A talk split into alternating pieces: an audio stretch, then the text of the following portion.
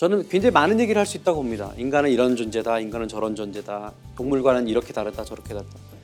저는 한 다섯 가지로 요약을 해봤습니다. 하나는 인간은 탐구하는 존재다.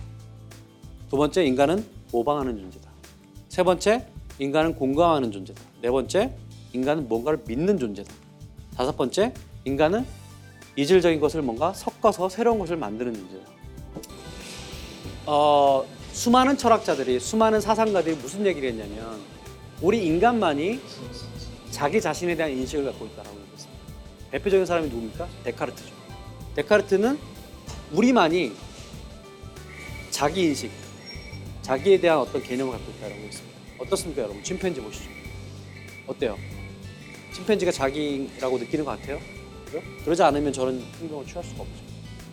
사실 성찰, 호기심, 그다음에 why 뭐 이런 것들에 대한 생각은 어, 아무나 할 수 있는 게 아니에요. 그냥 그냥 알고 싶다, 그냥 그냥 이렇게 궁금하다를 궁금한 걸 넘어서서 그거를 집요하게 탐구하고 그거를 경험적으로 연구하고 그 다음에 그거에 대한 어떤 추상적인 이론까지 내는 거는 인간만이 할 수 있는 일입니다. 강남 스타일이 왜 이렇게 글로벌하게 빨리 퍼지게 됐을까? 문화라고 하는 것이 결국 모방을 통해서 막 퍼지는 거라면 어떠한 많이 확산된 그런 어떤 cultural 아이템들 같은 거- 경우는 그것이 모방하기에 좋기 때문에 모방하기 편리하기 때문에 벌어진 일이라고 볼 수 있는 거죠. 그 관점에서 한번 보자는 거예요. 그랬더니 이렇게 얘기를 합니다. 외국 사람들이 싸이의 강남 스타일을 보고 뭐라고 이름을 줬냐면 horse riding dance예요. 그러니까 말춤이에요.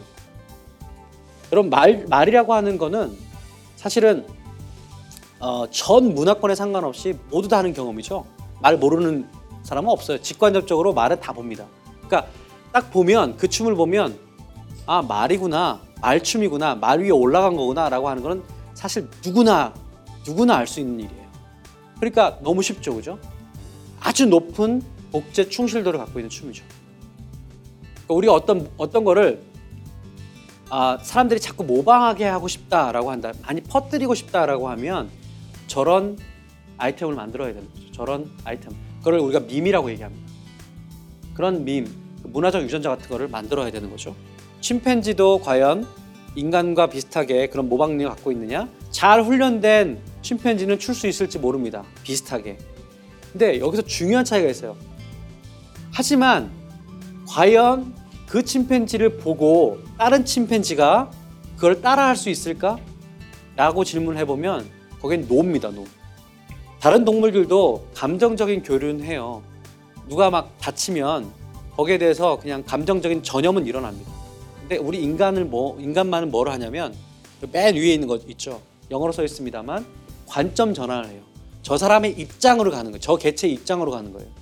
이건 인간만이 합니다. 그래서 인간만이 의도를 정확하게 파악해요.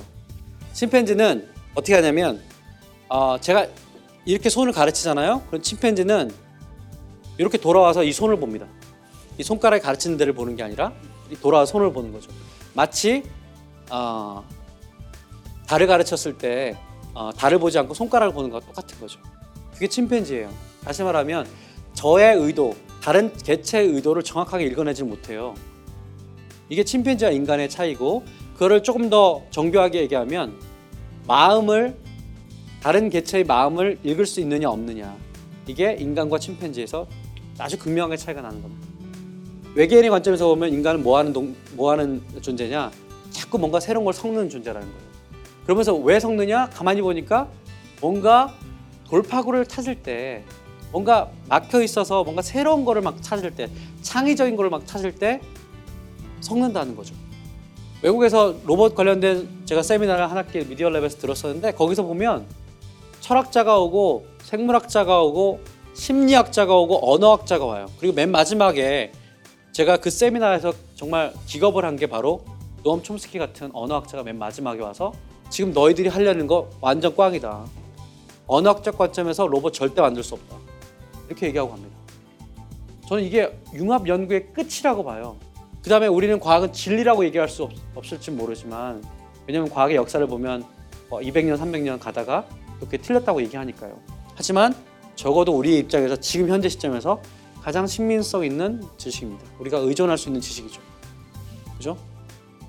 그래서 어 모르겠어요. 지금 인문학 열풍이 불고 있고 그다음에 인간에 대한 성찰이 필요하다 다 좋은데요. 왜 거기에서 거기에서 과학이 빠져야 되는가?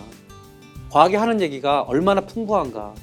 얼마나 흥미롭고 새롭고 심지어는 도전적인 얘기를 하는가? 뭐 그런 관점에서 어, 이 책을 또 보시면 또 다른 느낌이 어, 들지 않으실까